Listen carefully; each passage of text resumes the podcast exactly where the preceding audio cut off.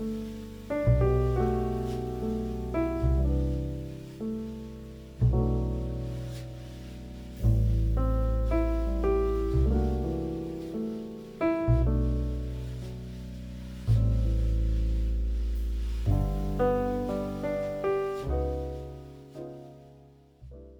んばんは、猫背です。私が金田です。こんばんは、クレマです。純喫茶エピソード、ボリューム509お送りいたします。よろしくお願いします。お願いします。はい。今週は猫背の会ということでですね、テーマとしては、新型 AirPods 買いましたということで、先月、は Apple の、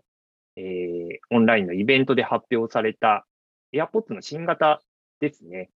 あの、AirPods って言ってもちょっといくつか種類があるんで、どれの話してんだっていう方もいらっしゃるかもしれないですけど、無印の AirPods です。えっ、とえ、プロ、プロとか MAX とかあると思うんですけど、ああの、普通の、はい、あのー冠というか、お尻がついていない、普通の AirPods の第3世代のことになります。もともとその AirPods が2016年の年末かな？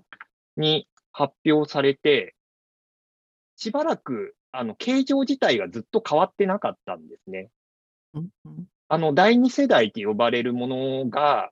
2019年に発表されたんですけど、その時も見た目はほとんど変わってなくて、ワイヤレス充電に対応したっていうぐらいしか、実はアップデート内容がなかったんですけど、今回、あのー発表されたものからデザインが刷新されて、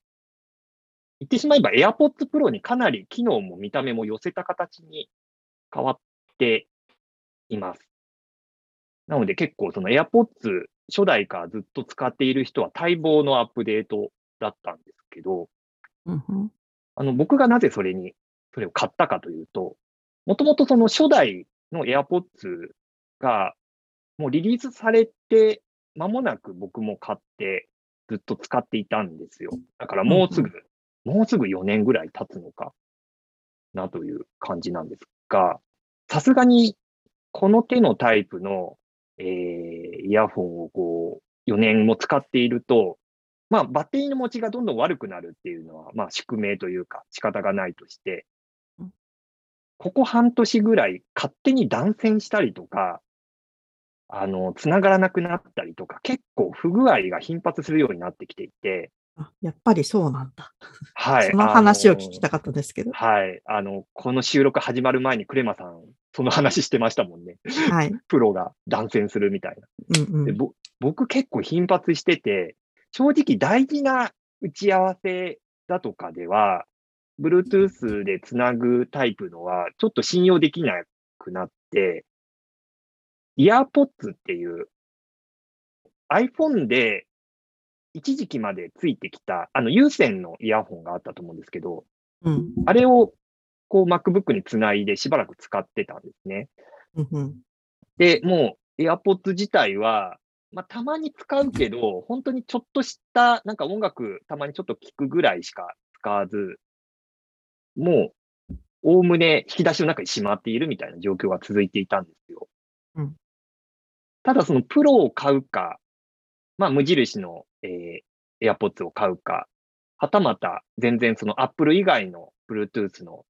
そのイヤホンを買うかみたいなところはずっと迷っていて、まあ、有線のイヤホンでなんとかしのげてるから、まあ、これでしのぎつつ、しのぎつつ、なんかいいいのがあったら買おうかな、みたいな感じでしばらく様子見てたんですけれど、うん。結構この、新型の AirPods の噂っていうのが、ここ1年ぐらいずっと続いていて、うんうん。それこそ今年の2021年の年初から、なんかリークの画像とかも結構流出していて、そのプロに近いデザインになるみたいなのずっと言われてたんですけど、なかなか半導体不足、供給不足の話もあるのか、なかなか発表されず、新型の iPhone の発表の時にも、その一緒に発表されるって噂な、噂があったけど、発表されなかったりとか、うんだから結構それをこう、噂はずっと立っているから、もうお財布を開ける準備はできてるんですけど、発表がされないみたいなのをこう、うん半年以上あの味わってまして、なんならプロの新型が出るっていう噂すらあったんですよ。プロの新型が、結局、スケジュールが遅れて来年の中ぐらいになりそうみたいな話なんですよ、来年って2022年ってことですか？2022年に、うんうん。えっ、と、ロスレス音源に対応したパやつが出るみたいな噂があったりはしますけど、まあ、でもプロも来年かみたいな。思ってたら、まあ、あの、先月ようやく発表されたんで、まあ、これはもう迷わず買うしかないなと思って、あの、買い替えまして。で、ちょうどこの収録の2日前かな。あの、Apple Store から、はい、あの無事届きまして、うんうんこの2日3日使ってるんですけど、あの、初代と比べて、まあ単純に音の鳴りがすごく良くなってます。あの、初代、うん、あの、低音の鳴り方が特にすごく良くなっているのと、うんプロと違って、あの、カナル型って言って、あの、イヤーチップがあるタイプではなくて、まあ、無印の AirPods と同様で、開放型の、あの、スピーカーというかあそこが違うんだ。なるほど。そこが大きく違いますね。あの、うんプロと割と見た目近いんですけど、その、音が抜ける部分に、その、イヤーチップがついてるかついてないかっていうのが大きな違いになっているんですよ。うんだから、あと、えっ、と、ノイズキャンセリングとか、外部の音の取り込みは、無印の方には相変わらずついてない。そこはちょっとプロだけの機能にはなっていて、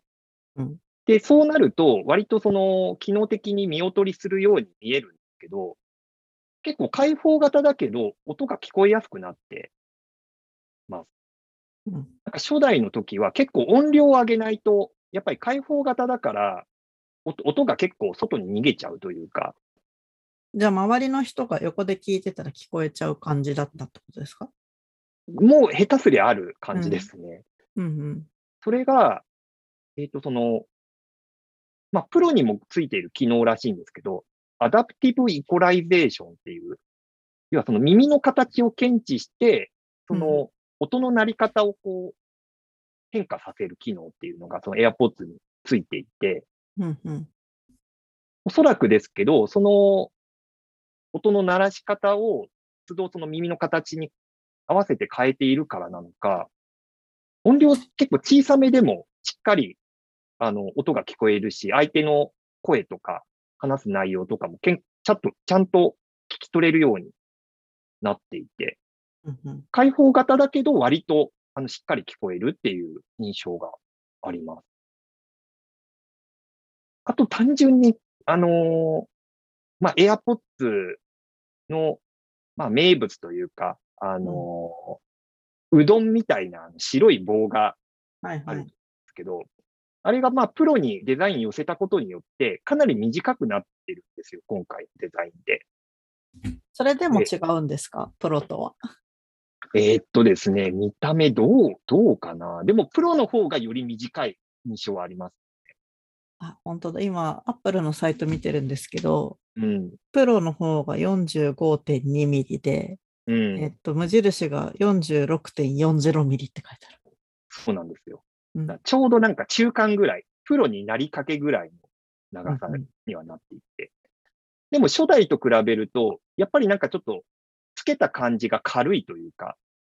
うん別に重さ自体変わってないんですけど、不思議となんか装着感は軽く感じて、うーんうん。なんかそこもすごく好感触なところですね。重心が変わったのかもしれないですね。そのそうですね。なんかそれも、うん、あるかもしれないです。あと何気にいいなって思ったのは、空間オーディオに対応したっていうところですね。これもあの、プロにもともとついている機能ですけど、あの、Apple Music とかで、えっと、音源が対応しているもの、要はその空間オーディオって呼ばれる、立体的に音が聞こえるように処理されている音源を聞くと、通常のステレオとは違って、なんか周りにこう、なんていうか、ギターとかベースとかドラムとか、そういう楽器が取り囲んでるように音が聞こえるみたいな。うんうん。それにその AirPods が今回対応していて、まあ単純にそこの音の鳴り方がすごく、あの、リアルに感じられるっていうのもあるんですけど、あ質問があるんですけど、その空間オーディオに対応してる音源っていうのは、うんうんどういうところから得られるんですよか、えっ、と、Apple Music とか、うんあと Apple TV とかで、うん多分なんかドルビーサラウンドみたいなアイコンがついているのがは、いその対応の音源だったり映像作品になってる。なるほどね。じゃあ、Spotify とかだとない？ないんですよ。うんあと、は、Amazon の、Amazon Music かなんかも対、あ、た対応してたような気が、最近対応したような気もしますね。確かに Amazon ってなんかハイレゾ音源みたいなのもうんうん。配布、配布というかダウンロードできたりするからありそうですね。えー結構その聞いてみようん。多分この空間オーディオ自体はプロももともと対応してたんで、う。うん結構試すと、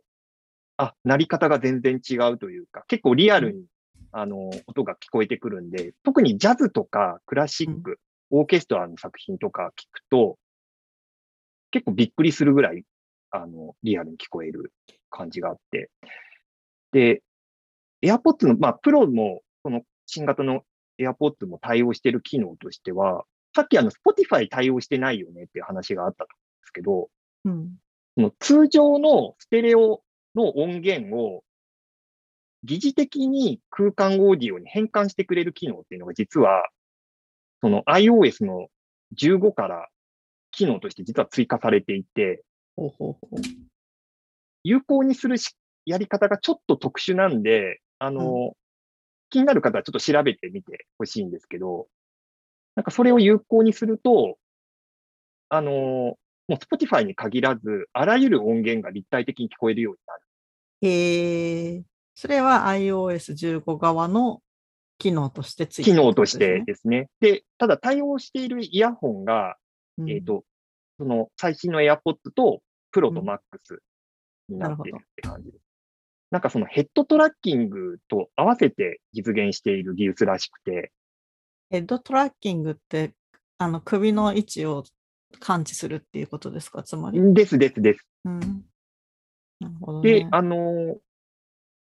空間オーディオ化のそのメニューの中でも、単純にその固定位置で鳴らすっていう以外に、要は首の振り方に応じて鳴らし方を変えるっていうのもできるんですよ。うんうん。だ首を右にやると、そのギターの音がより強く聞こえるとか、左に振ると、その左側にいるであろうベースの音がより強く聞こえる。で、真ん中に聞こえると割と均等に聞こえて、中央にいるドラムの音がより聞こえるみたいな、うん。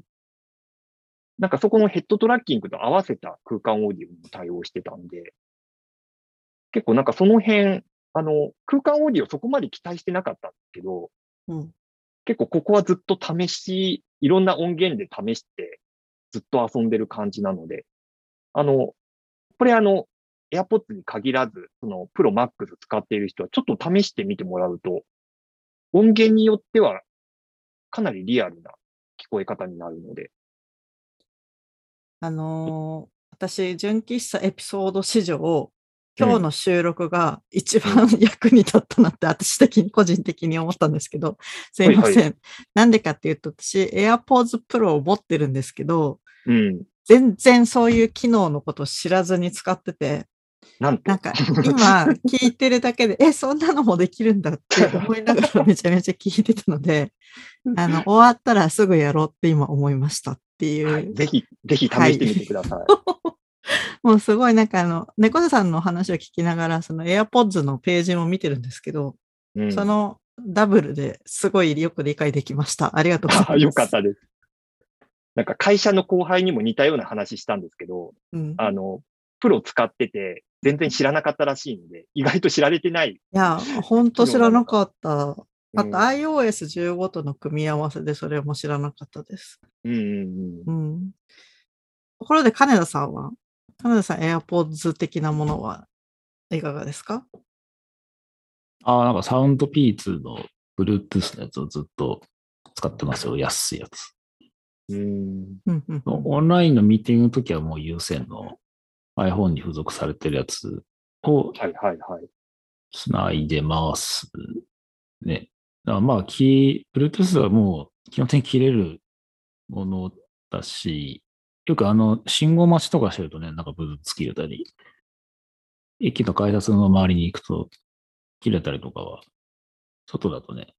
あったりはするんで、基本的に僕はその音回りはもうそもそもで聴く曲ももう決まってるから、うん。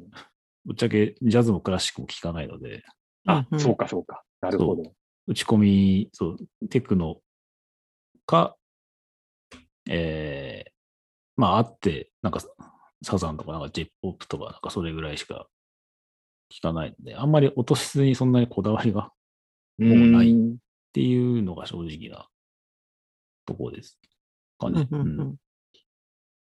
はい。なので AirPods はまあ気にはなりつつも、なんかなくしそうで、まあそうですね。そこははい否定できない。なので、サウンドピーツのそれは、あの、首で後ろにかけられるタイプなので、はいはい。うん。まあ、それでいいかなと思って、それ使ってますけうんうんうん僕もその AirPods 発表されるまで、ビーツフレックスとかスタ、ビーツのスタジオバッツとか、ちょっとあの、Apple 参加にはなってるけど、結構格安の Bluetooth のイヤホンも検討はしていたんですけど、なんか、最大のネックが、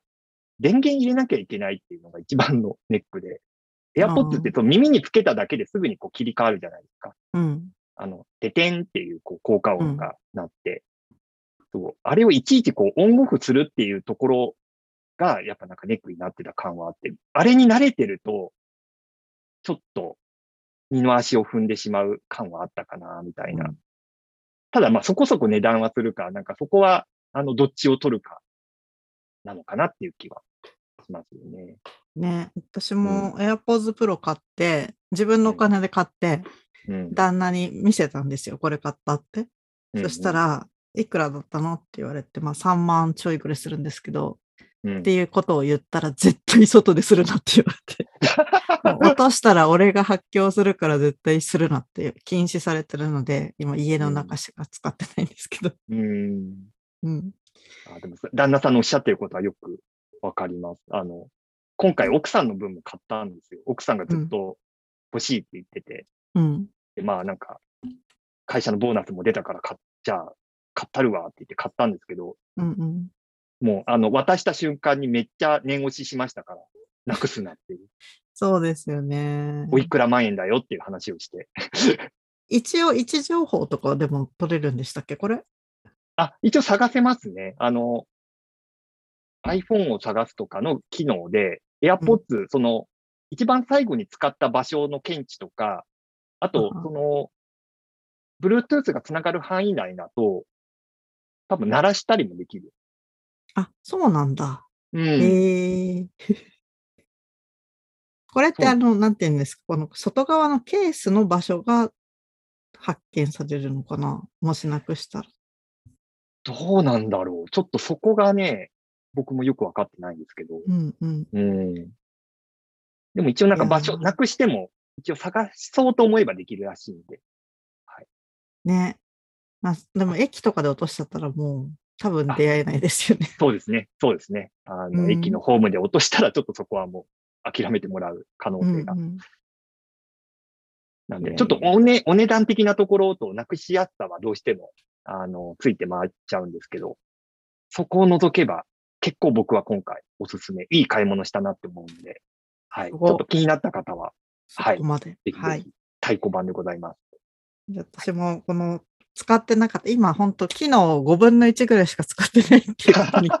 気づいたので、あの、いはいろいろ試したいと思います。はい、お試しください。ではでは、結構長くなっちゃったので、そうそう締めたいと思います。それでは皆さん、おやすみなさい。おやすみなさい。